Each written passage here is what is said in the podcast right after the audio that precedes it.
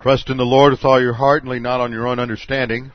In all your ways acknowledge Him and He will direct your paths. They that wait upon the Lord shall renew their strength. They shall mount up with wings as eagles. They shall run and not grow weary. They shall walk and not faint. Fear thou not, for I am with thee. Be not dismayed, for I am thy God. I will strengthen thee, yea, I will help thee, yea, I will uphold thee with the right hand of my righteousness. Be anxious for nothing, but in everything by prayer and supplication with thanksgiving. Let your requests be made known unto God, and the peace of God which surpasses all comprehension shall defend your hearts and minds in Christ Jesus. Thou wilt keep him in perfect peace whose mind is stayed on thee, because he trusteth in thee. For the word of God is alive and powerful, sharper than any two-edged sword, piercing even to the dividing asunder the soul and the spirit and the joints from the marrow, and is a discerner of the thoughts and intents of the heart. Before we begin our study of God's Word this morning, we need to make sure we are ready to focus and concentrate. Wake up a little bit. I, everybody's got a bleary eyes. Looks like everybody either all the the high pollen count has nailed everybody in the last couple of days, or or everybody went out and celebrated Mother's Day last night until two in the morning. So let's uh, take a few moments of, for silent prayer to use 1 John 1 9 if necessary, pull our concentration skills together so we can focus on God's Word. Let's pray.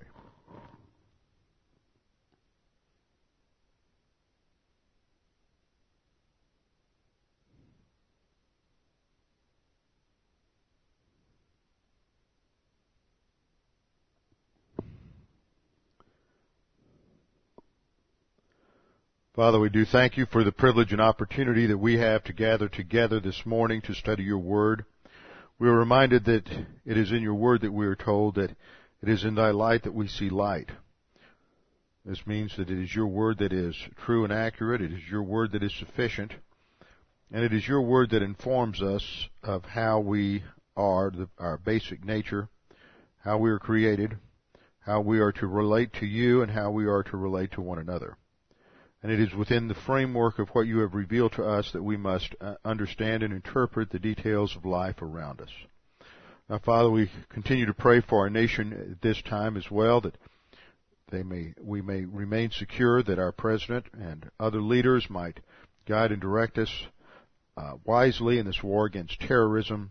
We pray that you would continue to watch over those in the military who are on active duty from this congregation and away from home, whether it is here in the United States or overseas. We pray that you would keep them safe and secure, that you would be with their families and encourage and strengthen them during this time of separation. Father, we pray for us now as we look at your word that we might uh, have the objectivity to understand what your word says, that we might uh, submit to the teaching of God the Holy Spirit. We pray this in Christ's name. Amen. well, there is probably no other social issue addressed by the Bible today that generates any more controversy or visceral emotion or misunderstanding or challenge or downright anger than what the Bible teaches about the roles of men and women in the home, in the church, and by implication in society. In fact, there are many segments of evangelical Christians today who have in effect taken out their razor blades and removed several chapters from the Bible simply because they do not like what the Bible teaches. I don't think there's anything that probably strikes home more than what is taught in some passages, specifically for the passage we're about to begin in 1 Corinthians chapter 11 because of the way the evangelical church has approached much of Bible study in the last 20 or 30 years, where we have been so heavily impacted by the thinking of the culture around us, and that's probably not any different today than at any other time in history, but in our culture, as we've seen a fragmentation of the home and a, and a distancing of ourselves from some traditional values that were based on scripture, what we've seen is that people reinterpret the Bible and change the teaching of the Bible so much that what happens when somebody comes along and starts teaching what the Bible actually says, interpreting the scriptures literally within a historical grammatical framework, the Bible suddenly seems to be archaic, outdated, and irrelevant. People react quite emotionally at times to that, and quite subjectively when the Bible, when you face what the Bible teaches on this subject.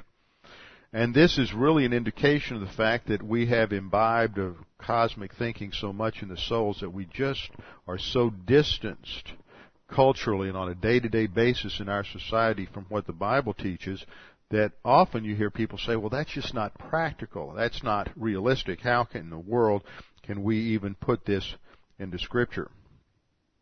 On the other hand, you run into situations today where so many people have taught the uh, view that the Bible teaches has been caricatured or distorted by some people that when the truth is taught, what happens is the person in the pew hears certain phrases or hear, hears certain terms, and rather than listening to what the scripture says, what's happened is these terms have been have taken on such a negative or pejorative connotation due to the way it's been they've been hammered by the feminists in our society and by other other groups that instead of hearing what the Bible says, they hear a caricature.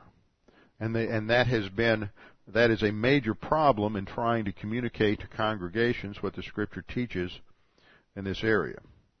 And this is not new. This was the same problem Paul was addressing in 1 Corinthians and why he is addressing this issue of the role of men and women in the worship service and in society because the subject that we're addressing here was just as controversial in his day as it is today. And this is something that I've emphasized a few times as we've gone through Corinthians, but too often we get this idea that somehow the culture back then wasn't that distance from what uh, was being taught in the scriptures. And yet, what Paul was teaching was just as much a challenge to people living in a Greek culture, a Roman culture, or a legalistic Judaistic culture as it is for people living in a 20th century or 21st century American culture. Now, to understand the things that are said here, the first thing we have to do is to spend some time looking at the background of the text, look at the culture, the context of 1 Corinthians. So we're going to be applying all of the basic skills in Bible study and in teaching that are important. First of all, looking at the context of 1 Corinthians 11. Second, looking at the cultural background, both in terms of Corinthian culture, Greek culture, the background of Roman culture, and the background of, of uh, the culture of Judaism out of which Paul came. And then we're going to be looking at the some of the historical aspects, all of which we cover under the term isagogics. And remember, the key to Bible study is what we call the ICE method, ICE for isagogics, categories, and exegesis, not in that order. You start with isagogics. Isagogics gives you the framework, both historical and literary, for understanding any particular passage. That is the, that is the framework. Then you do your exegesis. And then as you do your exegesis, you discover the categories that God the Holy Spirit has embedded within the text. You don't bring categories to the text. The text itself outlines those categories. So we are going to take a very precise and methodical approach to this study. And the key verses here run from verse 2 down through verse 16. And these are some of the more controversial verses written in the scriptures. And we're going to have to deal with some, some of them in some detail. We won't get very far on this first lesson on this chapter we probably won't get beyond uh, verse 3 because that lays down the basic uh, foundation for everything said from 4 through 16. Now let's remind ourselves of what's going on in Corinthians. Paul was faced with various problems within the church. These are social problems at their core level. They've got divisions in the church. In those first five chapters, we saw that he was dealing with the problem of cliques and divisions and the development of basically personality cults within the congregation. They hadn't split wide open yet, but just like the Greek culture around them, they had brought these ideas with them into the church, and the idea was that you usually associated or identified yourself with some personality, some teacher, some individual, some school of thought, and so they were identifying themselves with Peter. Some were saying they were of Apollos, others were saying they were of Paul, and others were saying they were of Jesus. We don't have anything any different today. People come into the church with all kinds of cultural baggage, all sorts of ideas and values that have been uh, bred into them, brainwashed into them, inculcated into them by one means or another because of their family, their their uh, cultural background, their religious background, their peers, their friends, the general political culture of the day. And so just like the Corinthians had to completely renovate their mind and Paul had to correct them, the same thing is true today. We have to be corrected in our understandings of so much of this so that we can do what the Bible says to do. Now, one interesting thing I pointed out as we went through those first five chapters is Paul faced personal, as Paul faced problems of relationships in the church Paul didn't solve the problem by saying, okay, we need to bring everybody together.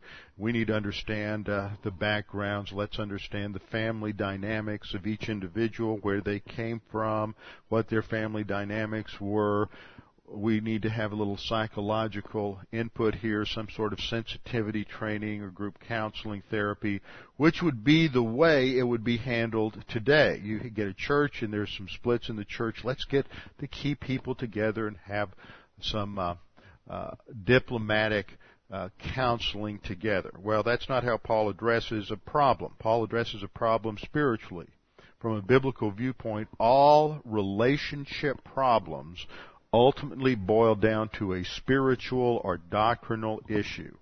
Whatever the problem is, somewhere, whether it's a marriage problem, whether it's a problem between people who are working together, whether it's factions in a local church, ultimately the problem is going to boil down to somebody is not applying the principles of Scripture. They're operating on arrogance, they're operating on hypersensitivity, they're operating on subjectivity, they're just operating on pure carnality, power lust, approbation lust, or some other lust pattern but the problem has to be addressed doctrinally, and that is how Paul handles the situation in the first five chapters.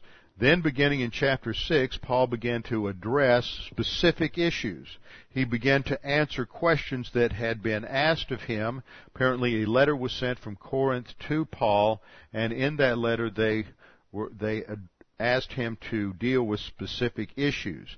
And so we saw that in terms of the literary structure of the epistle, Paul began to answer these in uh, actually in, ver- in, chapter seven with the phrase "peri "peride" in the Greek, now concerning, and this indi- would indicate a break each time he changed subjects. For example, in chapter eight, it starts with "now concerning things," or "peride" in the Greek.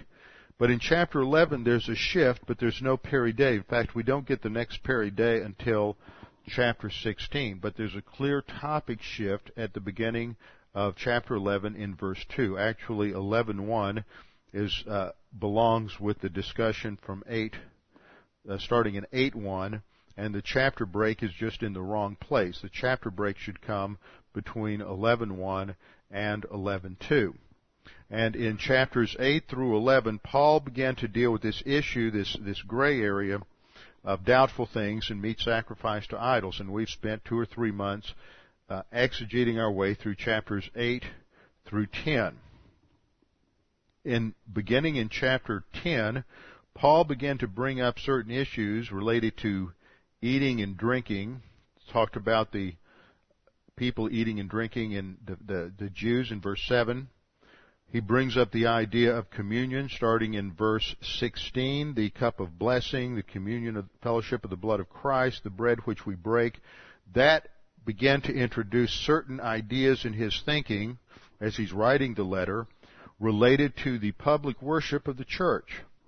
Now, in chapter 11, he shifts from dealing with the question related to the things sacrificed to idols, and now he's going to insert some positive instruction in verses 2 through 16 and some corrective instruction in verses 17 and following related to problems in the public worship of the church. This whole section begins here in 11.2 and it goes through the end of chapter 15 and the focus is on assembly worship and organization of assembly worship and how people should conduct themselves in the public assembly of the church. In other words, we're going to look at how doctrine impacts public social behavior. How doctrine impacts public social behavior.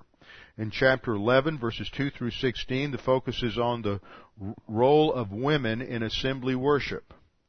In verses 2 through 16, the focus is on the woman's role in assembly worship. In verses 17 to the end of the chapter, the focus is on communion. The focus is on how they should handle communion, and there they were mishandling communion, and so there is a strong element of correction and rebuke there. That's not true in verses 2 through 16, and we'll see why in a minute. And then beginning in chapter 12 through 14, Paul moves to the role of spiritual gifts and the operation of spiritual gifts in the public worship. And then in chapter 15, he deals with the importance of the doctrine of resurrection and how that applies also in the realm of uh, public worship. So chapters 11 through 6, through 15 operate as one unit as what unit dealing with principles of public worship. And then in chapter 16 we have our last section where he deals with the with the principle and the doctrine of giving and handling of finances. So starting this morning we're going to look at chapter 11 2 through 16 and the role of women and men in public worship. And this is going to have tremendous implications for the role of men and women in marriage and by implication in society as a whole. So we have to look at this and we have to understand what the scripture says and we have to deal with this also in the context of the attacks that are being made on this chapter from especially the feminist left and the so-called evangelical feminists. That's sort of an oxymoron. Anybody who's a real evangelical couldn't be a feminist. So we have to understand this in light of uh, the context and culture of that time as well as the exegesis and understanding of how these words and terms are used within the scriptures. Let's begin at verse 1 to pick up the context. There Paul says, imitate me just as I also imitate Christ. Now actually this verse concludes the previous section, and Paul is saying to imitate him insofar as, that's the idea there, not just, just, it's not simply just as, but he's saying imitate me insofar as I also imitate Christ. That's the summary of everything he has said in verses 8 to 11, is that he at some areas in his life where he has achieved spiritual maturity and is applying this doctrine, they are to imitate him in insofar as he is imitating Christ. And that brings in the idea that the Christian leader is a role model, but a role model only insofar as they are imitating Christ always we are to put our eyes on Christ and not on people because people always fail. The apostle Paul failed, Timothy failed, John, the apostle John failed, every pastor fails, and if you imitate them in every area of their life, you're going to end up in failure too and in a lot of disappointment over the individual. The focus here is to imitate Paul only insofar as he was applying doctrine in his own life. Then he shifts in verse 2 to the new topic. Now I want you to notice a contrast between verse 2 and verse 17.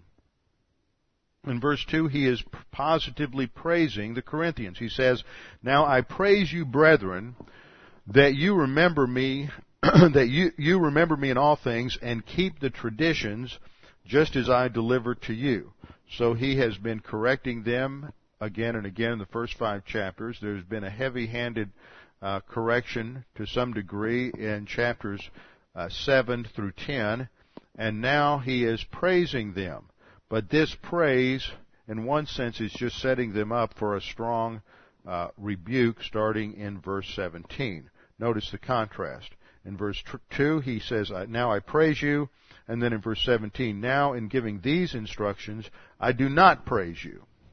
So he is going to lower the boom in verse 17. So verse, verses 2 through 16 are apparently providing a, some instruction that was not given when he was in Corinth, some instruction in some areas that they had not received instruction in yet, so this is new information, but it is information related to problems that are developing, that he has heard developing, that he has heard are developing within the public worship in Corinth.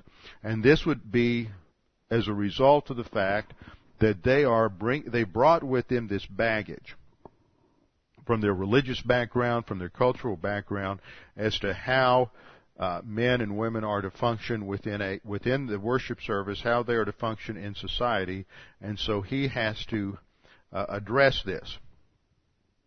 This, of course, brings in an area that is just as controversial today as it was in that day, and so we have to spend a lot of time understanding various different uh, dynamics, both at that time and today, to properly understand and apply this scripture within the framework of public worship. Let's begin by looking at our verse in verse 3. Paul says, But I want you to, uh, or verse 2. Now I praise you, brethren, that you remember me in all things and keep the traditions just as I delivered them to you. He begins with a positive statement of praise to them as brethren. By calling them brethren, he indicates that he views them all as fellow members of the royal family of God, that he views them as believers in the Lord Jesus Christ, and that the instant of faith alone in Christ alone, we are adopted into the royal family of God, and we become members of the same family. So we are, he starts off using this term brethren to indicate as an address to everyone in the congregation, male and female, and it brings in the implication that we are all equal members of the royal family of God. He praises them because they remember him in all things. It should be translated because it is the causal use of the Greek particle hoti, this means that you remember me in all things. That is, they are praying for him and they remember him continuously in prayer and they're remembering him in when even though they had problems with his authority in Corinth, they are remembering him and that was indicated by the fact that they even addressed a letter to him with the various questions that they were asking. First, he praises them for remembering him, and secondly, because they keep the traditions just as I delivered them to you. Now the Greek word, in fact, Paul uses a little pun here. The Greek word for tra- for traditions is the word paradosis. Paradosis looks like this in the Greek. P A R A D O S I S. Paradosis. Now, paradosis means that which is passed along by teaching. That which is passed along by teaching, and it came, comes to mean and to be translated as traditions. That which has been accepted, it's been taught historically, and has been accepted as a standard operating procedure. Now, in the structure of his verse here, Paul says, I praise you because you remember me in all things and keep the traditions as I delivered them to you. And here he uses the word, the Greek word paradidomi. P-A-R-A-D-I-D-O-M-I.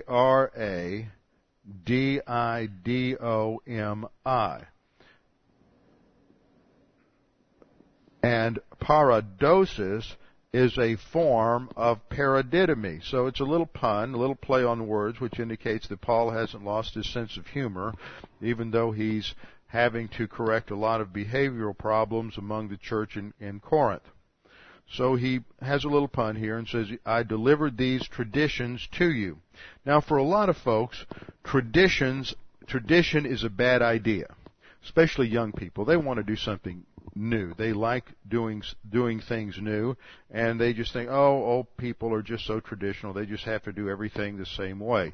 You see this application when it comes along to music sometimes, especially uh, in a church like ours where we believe in singing the old hymns, not because they're old, not because it's something we've always done, but because they are, there is a difference between most older hymns and most of the newer so-called praise music.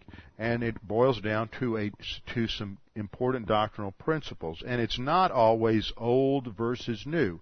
That's always a caricature that uh, always aggravates me when somebody responds that way and say, well, you just like old music and not new music. Well, a lot of modern music is the result, and music always changes whenever your a worldview changes. That's sort of a uh, general principle of history that whenever a, a culture shifts its basic philosophy and orientation, the music changes. Now, so therefore, mu- that recognizes the principle that music reflects core values about the ultimate, uh, uh, how a culture views ultimate reality.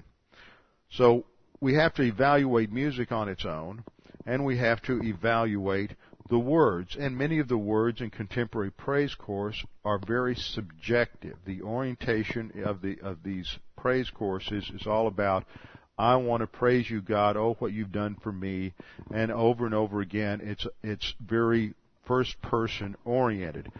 If, in contrast, even though there's first person in various uh, traditional hymns as well, they are, it's a reflection upon the doctrine. And you look at a hymn like Mighty Fortress Is Our God, many other hymns, eh, there's a reflection by the writer upon doctrinal themes.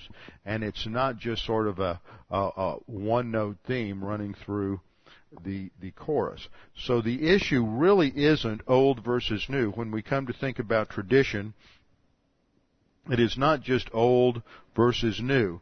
In fact, one of the worst things, worst traps any church or for that matter any organization can get in is that they don't have new blood coming in, new ideas, new and improved ways of doing things. There oftentimes are better ways of doing many different things with any organization.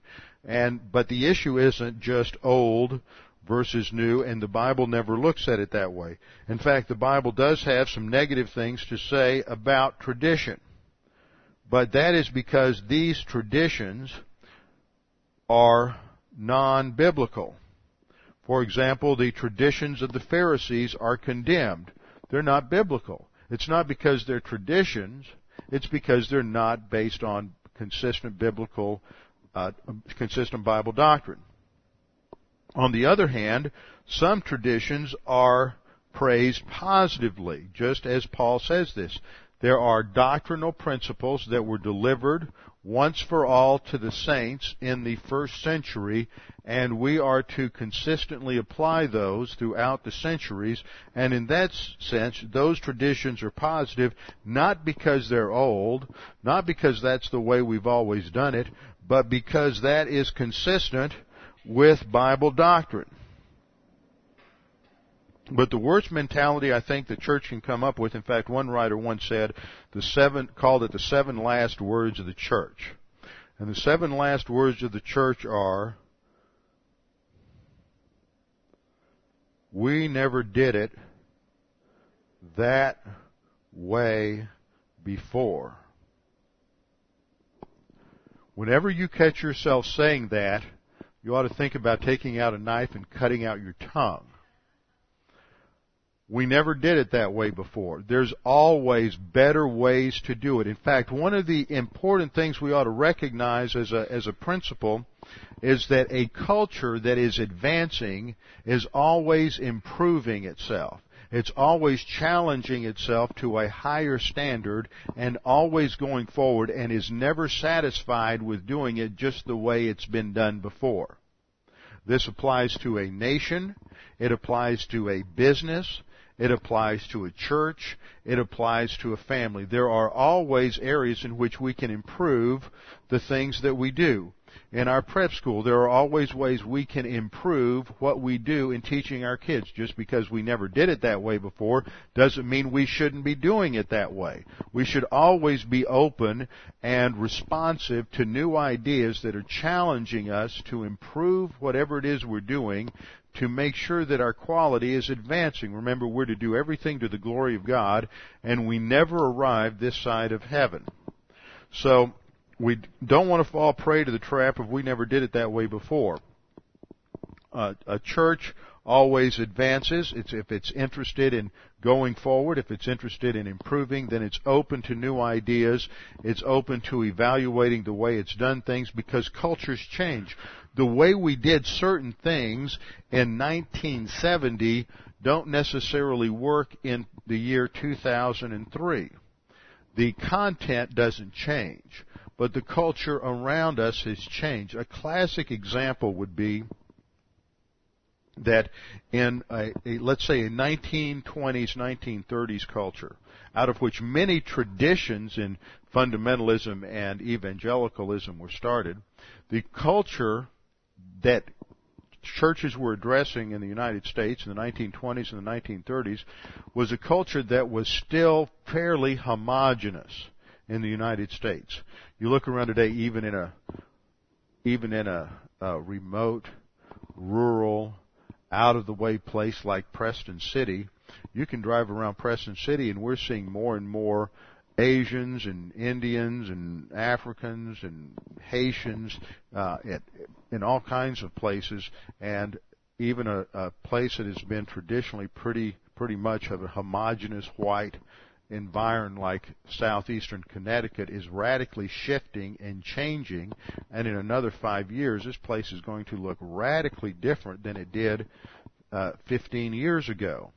So we live in a world that has changed a lot, but in the 20s and 30s, the United States of America was still fairly homogenous, especially in re- in religion. It was almost exclusively Christian in some sense or another you know, even in, in its broadest sense, even in terms of liberal Christianity, it was still, in some sense, Christian. Nowadays, we have enormous numbers of Buddhists and Hindus and Muslims. We live in a completely different world.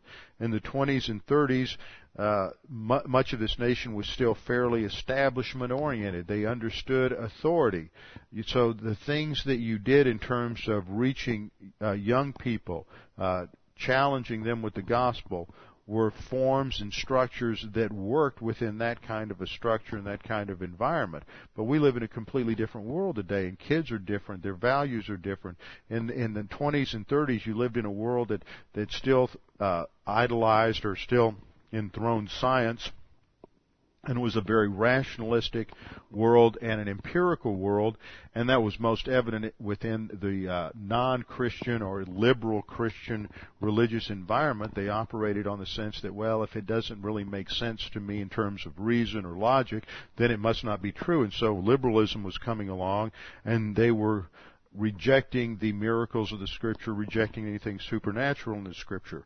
And that was the context in which we were addressing truth. But by the 1990s, with the New Age movement and the shifts that took place in the 60s and 70s, that kind of rationalism that was purely and totally anti-supernatural had been rejected and we lived in a culture that was seeing the supernatural everywhere and they were believing in the supernatural and superstition was reigning supreme and people were mystical even if they weren't uh, uh, involved with some sort of formal religious system. They had become very mystical in their orientation. We live in a different world so in order to uh, teach people and to express the gospel in that culture, there are certain things that are modified. They're not absolutes. They are they're, they are the relative things. They are not the major issues. And so we can maintain doctrinal purity, but we have to adapt to the changing environment around us. So that is why we have to be careful about this concept of tradition. In one sense, we can get locked into doing things a certain way all the time, and that is a prescription for certain death. On the other hand, we have to make sure that when we do make changes, that we are changing only in those areas that are not grounded in doctrine. You don't want to change practices that are not not grounded in doctrine. There are always certain cultural relatives, but you never want to change the things that are built on doctrinal absolutes. So Paul addresses them and says, you have been keeping the traditions as I delivered to them, the traditions related to the church as they were taught by the apostle Paul when he was in Corinth. Now, the emphasis here on whenever you study tradition is the idea of the sufficiency of Scripture, that the the traditions of Scripture are to be maintained because the Scripture is sufficient to solve an, any problem in life and to address any issue in life, no matter what the problem may be. You go to the Scripture for the solution because the Scripture presents absolutes, not things that are culturally relative. The problem is that when you come to the next verse, and you begin to discuss the role of men and women, the attack today is that this is, these are really cultural relatives. They were culturally determined by Paul's background. They were culturally determined by just what was going on in Corinth. But what Paul says in verses 3 through 16 is not based on doctrinal absolutes. So this is the heart of the controversy. Now, in this controversy, there are a number of questions that are being raised today in many, many churches, in fact, probably most churches in this country, and these are questions which we need to answer in the coming weeks. First question, can a woman be ordained? That is, ordained as a pastor. Second, can a woman have the gift of pastor teacher? Is that possible? Or even can a woman have the gift of teacher? Fourth, can a woman teach a an audience that is comprised of both men and women. Can a woman teach an, an, audience that is comprised of both men and women, even if it's not in a church setting? I mean, you can turn on television and you can see a number of uh, women who are teaching Bible studies in not technically church settings. They're just going around teaching in various places, but they're teaching the Word of God. And you look at the audience, and it is a mix of men and women. Is that valid? You can even ask the question, is it right for a man to go sit in a church or is or in some setting where a woman is teaching the Bible? Is that valid? Or is that a sign of some sort of rebellion on the part of the male? Another question we should answer is what about reading if we ask in building on the former question, can a woman teach a mixed sex audience? We should ask the, or, or, should men listen to a woman teach the word? We should answer the question, what about reading a commentary that's been written by a woman? Or even further, what if you go down and you're in, you're in a in a teaching Sunday school and you get curriculum that was written by a woman and you're using that curriculum, you're reading that curriculum as a man and they're teaching the word, is that valid? Is it valid for women to write curriculum for Sunday school classes? I'm thinking more in terms of adult Sunday school classes that would be used to address a mixed audience. See, this isn't simple. There's a lot of complexities to this in our world today. And then the final question we should answer is, should a woman teach a woman's Bible study? Is this authorized in Scripture?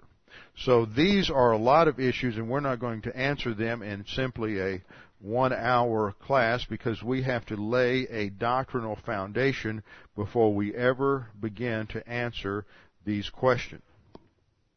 Furthermore, another question that is implicit in the assault on 1 Corinthians 11 is the question, should some letter that was written 2,000 years ago to an obscure small congregation in Greece control the practices of churches in 21st century America? These are the issues. We need to begin at verse 3. Remember the core issue here is the attack is, is asserting that whatever Paul says in relationship to the role of men and women in the church, that that was culturally determined. That, whatever else they say, no matter how they try to structure their arguments, the, those who oppose the apostle Paul here, and reject what he says here are saying that what he is saying is culturally determined. I find it interesting that that in many cases they don't they don't dispute the literal interpretation. What they dispute is its validity for today or and and its doctrine and its existence as a doctrinal absolute. They want to address it as some sort of cultural relative. So let's begin by looking at verse 3. Paul doesn't start with the issue itself. He starts with the Godhead. He starts with the Trinity. He says, But I want you to know that the head of every man is Christ, and the head of woman is man, and the head of Christ is God. I want you to notice that there are no culturally relative terms here. There's nothing here that is related to a Greek culture or a Jewish culture or any other culture. He says, I want you to know that the head of every man is Christ. Christ is not a culturally relative term. Notice he doesn't say every man in Corinth. Neither does he say every man in the church in Corinth. He uses a universal phrase. He says the head of every man is Christ. Then he says the head of woman is man. He uses singular nouns here because a singular noun is used to stand for an entire class of individuals. Singular noun is used for an entire class of individuals, and that indicates they are being written as a universal precept and not as a culturally conditioned term. And then in the third phrase he says the head of every the, the head of Christ is God. And again, is, these are not culturally relative terms. Christ and God are not culturally conditioned. In fact, this final phrase is one of the most profound statements about the relationship of God the Son to God the Father.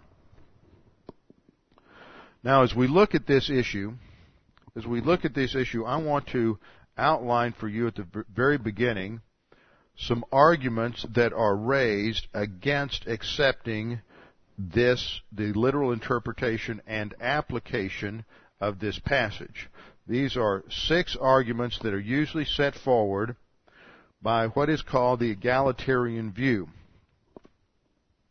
Well, when we look at the scripture, or we look at what's going on today actually, there are basically three groups, three groups of, of people who in, are interpreting this passage.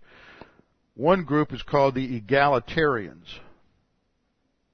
This is the egalitarian view. An egalitarian view is comes from the idea of being equal, that men and women are not only equal, but their roles are interchangeable.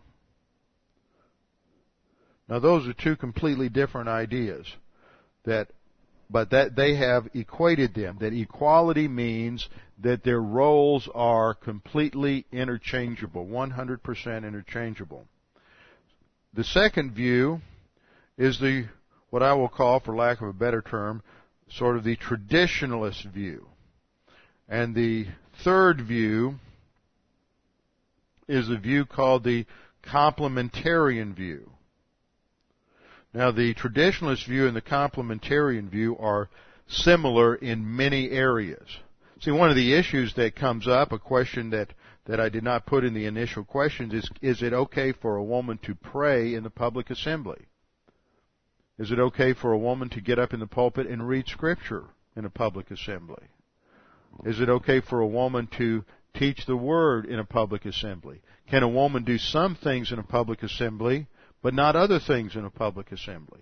In the traditionalist view, the traditionalist view would say a woman can't pray in the public assembly, can't read scripture in the public assembly, can't do anything in the public assembly. They can't be in a position as a deacon or uh, or a pastor, and they can uh, only uh, teach under teach the word under certain restricted concepts, and there are many traditionalists who would say that women are not authorized to teach the word in any setting except maybe to children. In the complementarian view, the, the, their view is that women are merely restricted from teaching the scriptures in any setting, except maybe to children, teaching the scriptures in any setting, but they are able to pray, and in the first century, to prophesy in the local assembly because neither the act, or even one could say to read scripture, because none of these activities implied any kind of authority. None of these activities implied any kind of authority. They were simply, uh, they could pray, they could prophesy, they could read scripture, and that seems to be the indication from this passage. So these are the three views that you face today. Everybody's uh, coming from one view or the other. Now the egalitarian view is the view that is attacking the traditional and complementarian views which understand Paul to be restricting in some sense what women can do in a local congregation. So I want to look at six arguments that are advanced in support of the egalitarian view. The first comes from what Jesus does in Matthew 19 verse 4. Let's turn over to Matthew 19:4 and see what takes place here. This is a well-known passage where Jesus is asked by the Pharisees about divorce and marriage. Matthew 19 verse 4, the Pharisees also came to him testing him and saying to him, Is it lawful for a man to divorce his wife for just any reason? And he answered and said to them, Have you not read that he who made them at the beginning made them male and female, and said, For this reason a man shall leave his father and mother, and be joined to, joined to his wife, and the two shall become one flesh. Now, just as a side point, I want you to notice that when Jesus answers the question, he quotes from two different verses. The first verse is in Genesis 1, and the second verse is in Genesis 2. And he pulls them together as if there is no conflict between the two. See, liberals always want to say that Genesis 1 is one account of creation, Genesis 2 is another account of creation, and they are uh, contradictory accounts. But Jesus is pulling a quote from both chapters and treats them as a single, as a single coherent unity. But when he answers the question on divorce, rather than going to uh, Deuteronomy 24, Jesus, which is in the Mosaic Law, Jesus goes back to the original creation. And the argument of the egalitarians is that what Jesus is really doing is going to the spirit of the law and not the actual statement of the law. Therefore, what they are saying is that what we have to do based on this precedent is look at the spirit of the New Testament in terms of equality and not look at the letter of the New Testament. And if you're interpreting 1 Corinthians 11 and 1 Timothy 2 and uh, statements in 1 Corinthians 14 as well in a literal way, then you're just completely missing the spirit of the New Testament. So we have to recognize that Jesus here is not contradicting the law passage in Deuteronomy chapter 24. He continues to express God's original, original intention for marriage in comparison to the concession that was made because of the fall and and that concession is given in Deuteronomy chapter 24. So there is not a contradiction there. He's not saying Moses was wrong. Let's go back to the spirit of the law. He is saying that Deuteronomy 24 actually deals with the concession God made because of the fact that man has fallen.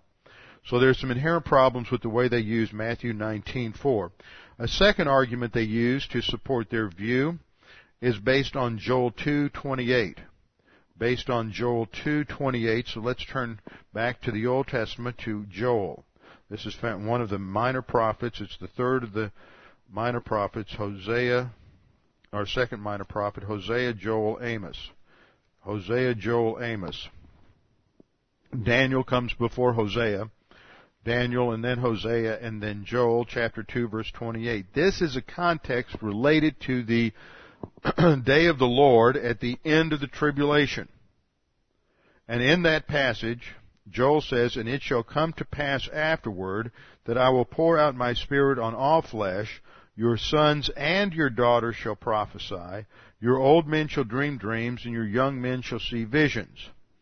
And also on my men servants and on my maid servants I will pour out my spirit in those days. And their argument is that in this passage, when the Holy Spirit is poured out, men and women equally communicate the truth. That's the argument. Men and women will equally communicate the truth that in the end times, and we live in the end times, that's their argument. They're not making a distinction necessarily between the church age and the tribulation. That God doesn't make a distinction between men and women. His Spirit is poured out equally on both men and women, and so we shouldn't make a distinction. Uh, women have the spiritual gift of prophecy, so they should use it.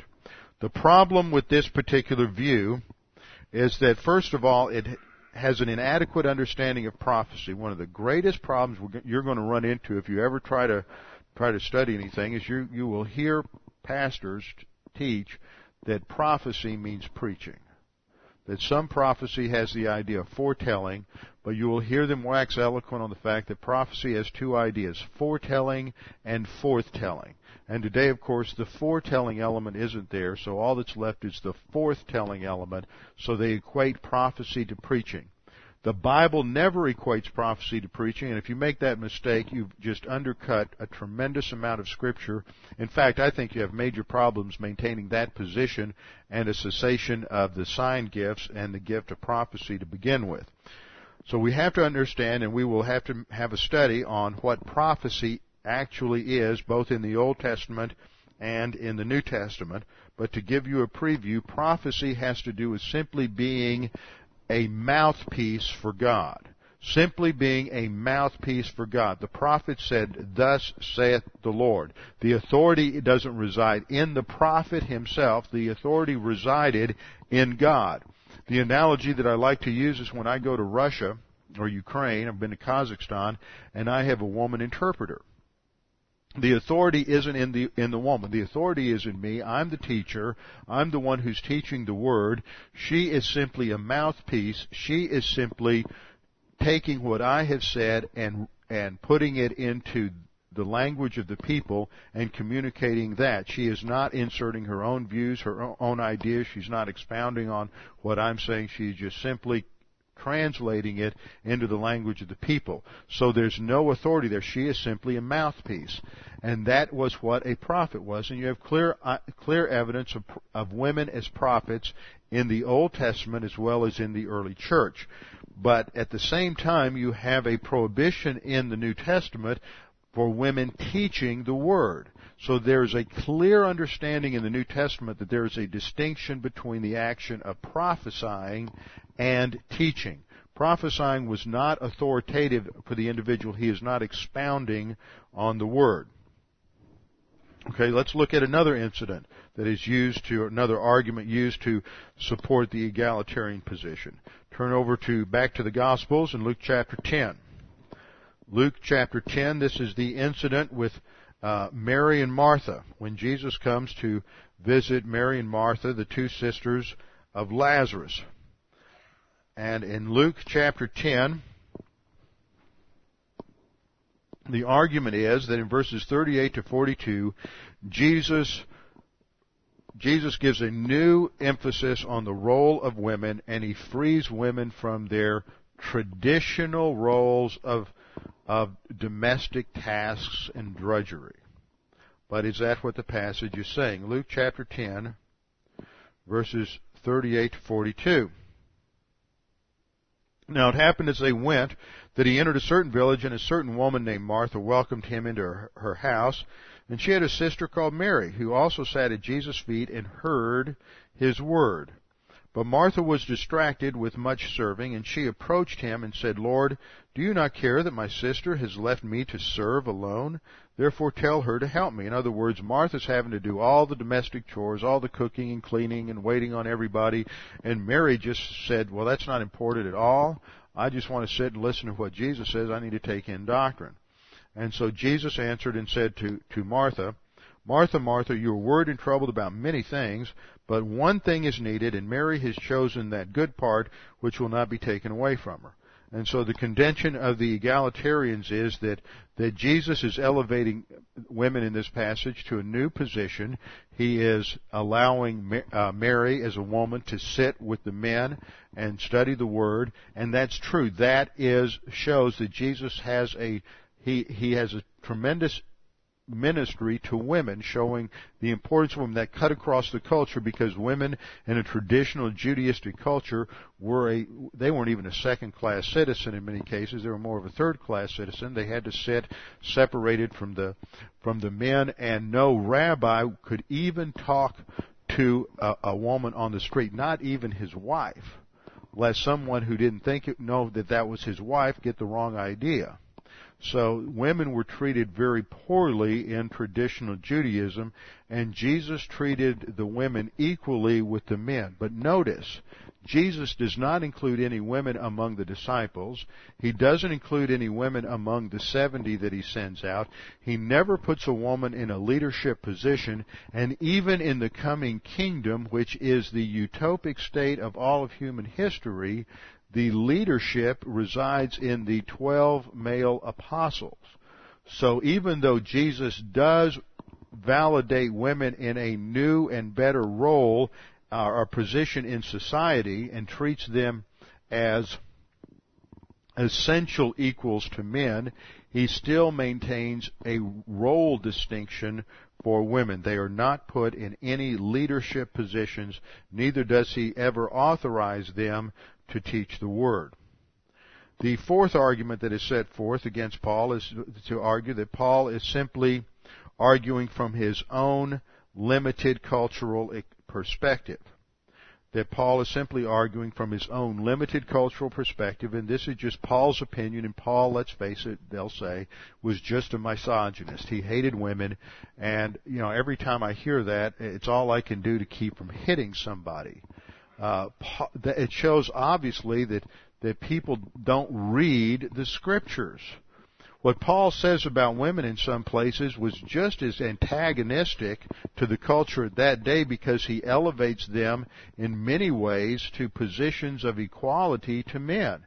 And, and yet that's always ignored. For example, when he's dealing with the problems of uh, sex in marriage in 1 Corinthians chapter 8, he said the, the woman's body belongs to the man. Now, if he had stopped there, then you could say, yeah, Paul's a typical misogynist. He has the same cultural view of women as, as a standard Greek. But then he turns around and he says, and the man's body, the husband body, belongs to the woman. That was radical. This is a man who is setting women up in many ways, in certain areas, as equal persons with men that ran completely counter to the culture. So the idea that Paul was just arguing from his own limited cultural perspective, ignores a certain amount of biblical data, but furthermore, it ignores historical data. Paul was from Tarsus. He lived in Tarsus at least uh, the first 13 years of his life till he was bar mitzvah and went down to Judea to be trained for, for as a rabbi down in Judea, and then after he was saved, he went back to, to Tarsus for another uh, 10 or 12 years and lived in Tarsus uh, making tents, running his business there. In Tarsus at the time, according to a writer by the name of Dio Chrysostom, according to him, Tars, the people in Tarsus had an extremely harsh attitude towards women that was not too different from the Taliban today. Women were required to wear uh, veils over and covered their entire body, and the only thing that was that could be seen was their eyes. They just had little slits for eyes and a veil that covered their entire face. That's the culture in which Paul grew up. Paul is certainly not arguing or speaking from that kind of a cultural background. So to argue that Paul is uh, just uh, teaching cult- culturally relative uh, values is to ignore and to reject historical information and other biblical information. Furthermore, it establishes dangerous implications for interpreting Scripture. Because of what Paul says about women is culturally determined, what about what he says about adultery? What about what he says about marriage or homosexuality or mental attitude sins? Well, we could just dismiss all of that and say, well, that's just Paul's opinion. That's just culturally relative. A fifth argument that is advanced is the idea that that Paul uh, was not consistent. Paul was not consistent. And what happens in the feminist literature is they all want to use Galatians 3:28 as the benchmark passage for interpreting everything else that Paul says. So let's turn over to Galatians chapter 3 verse 28. 2 Corinthians, then Galatians, then Ephesians. Galatians 3:28. Galatians 3:28, which is a passage dealing with the baptism of the Holy Spirit, verse 27, for as many of you as were baptized into Christ have put on Christ. That's a reference to the baptism by means of the Holy Spirit which takes place at the instant of salvation. Then in verse 28 he says, there is neither Jew nor Greek, there is neither slave nor free, there is neither male nor female, for you are all one in Christ Jesus. Now the way the egalitarians try to argue for this is they say, look, slavery was basically eradicated from uh, man, the history of mankind because of the influence of Christianity. And therefore, even though there was still slavery in the early church, uh, slavery was eventually eradicated, and so as a result of Christianity, there's no more uh, there's no more slavery. Then they take that and they want to apply that to the next clause that therefore there is neither male nor female. So this ancient view that there was some kind of inherent difference between men and women should also be eradicated. At least that's the structure of their argument. Their assumption is that equality between people requires complete interchangeability of roles. But their methodological problem is is faulty because you never take one verse of scripture and use that to interpret or reinterpret all of the other verses of scripture that relate to the same subject. They have to all fit together and they, they can't make them fit together so they say, well, Paul was right in Galatians 3.28, but he's wrong in 1 Corinthians 11 and in 1 Timothy chapter 2, 8 through 12. Well, why, why, how can you say that? What if he's right in 1 Corinthians 11, but he's wrong in Galatians 3? The problem is they misinterpret the significance of Galatians 3:28. When Paul's talking about the fact that there is neither Jew nor Greek, in many other passages he emphasizes the fact that there are still Jews. They're still Jewish, even though they're believers. They are now the true Israel. They are the true Israel of God because they have trusted in Christ as Messiah. But they are members of the church, so that their Jewishness no longer is an issue. See, in the Old Testament dispensation, there was a difference between the way Jews and Gentiles could operate in the temple. Jews had access to God, Gentiles did not. There was also a distinction between the way the men and the women could approach God in temple worship. Only the men had the closest access to God. The same thing was true about those who were slaves. If you were a slave, you did not have the same access to God as a free person did.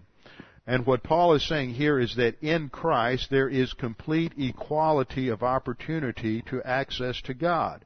Whether you are Jewish or Gentile, there is now no longer a distinction in terms of the spiritual life. Whether you're a slave or whether you're free, you both have equal access to God, and all of the same assets of the spiritual life in the church age apply.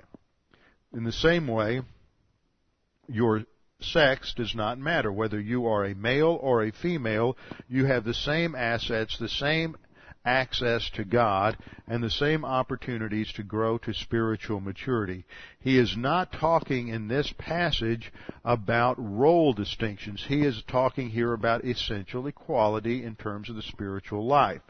But essential equality does not mean that there are not role distinctions. You see, role distinctions are, are evident in every walk of life on every team, whether it's a basketball team, whether it's a football team, whether it is uh, uh, a team of two or a team of 50, on every team there are different roles, even though the individuals on that team all are equally talented. If you take a football team, you have a talented uh, running back. He may be more talented as a running back than the man you have as a quarterback. But the man who's the quarterback is the team leader. It's what the quarterback says. He doesn't have to, the, the running back can't say, well, you know, I can really play this game better than you can, so I'm not going to do what you say. See, there are role distinctions in order for the team to function effectively. And every team has role distinctions, but that does not mean the individuals on the team are unequal. And this is the issue that Paul begins to address in 1 Corinthians uh, chapter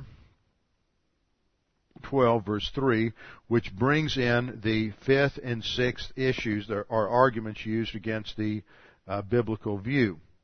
The fifth argument that's brought against the biblical view by the egalitarians is the idea that men and women were created functionally and essentially equal from the beginning in Genesis 1:26 and 27, and it's only because of sin that a hierarchy or a distinction enters in. But that is a complete misreading and misunderstanding of both Genesis 1:26 and 27 and Genesis 3:16. In fact, Genesis 1:26 and 27 says nothing about order, subordination, or roles. Genesis 2 does indicate that there is a subordination of role. The woman was created to be the helper for the man, and Adam names her. That's an act of indicating authority and leadership.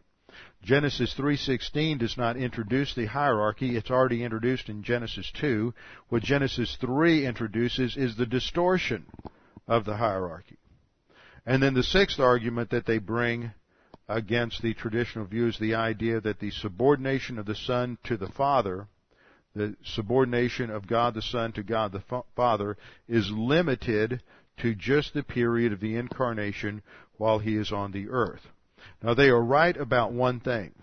They are right about the fact that how you view the relationship of God the Son to God the Father is integral to understanding how men and women are to relate to each other.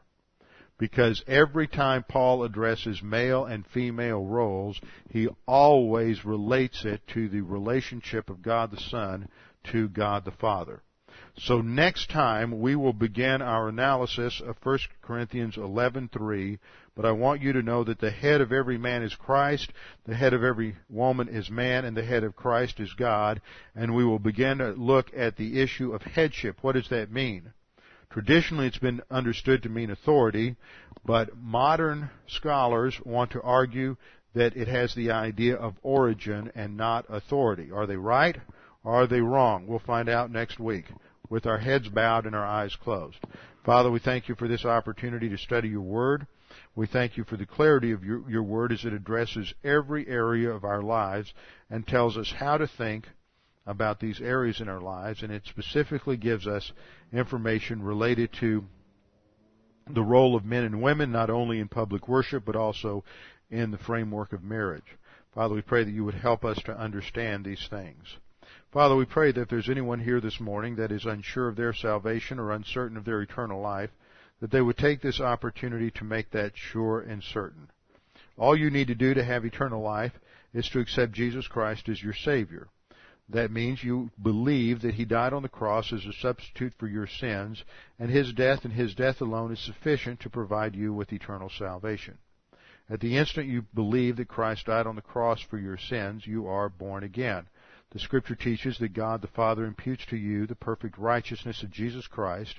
You are declared to be justified, and God the Father gives you eternal life. All of this happens instantaneously and simultaneously, and this salvation can never be lost.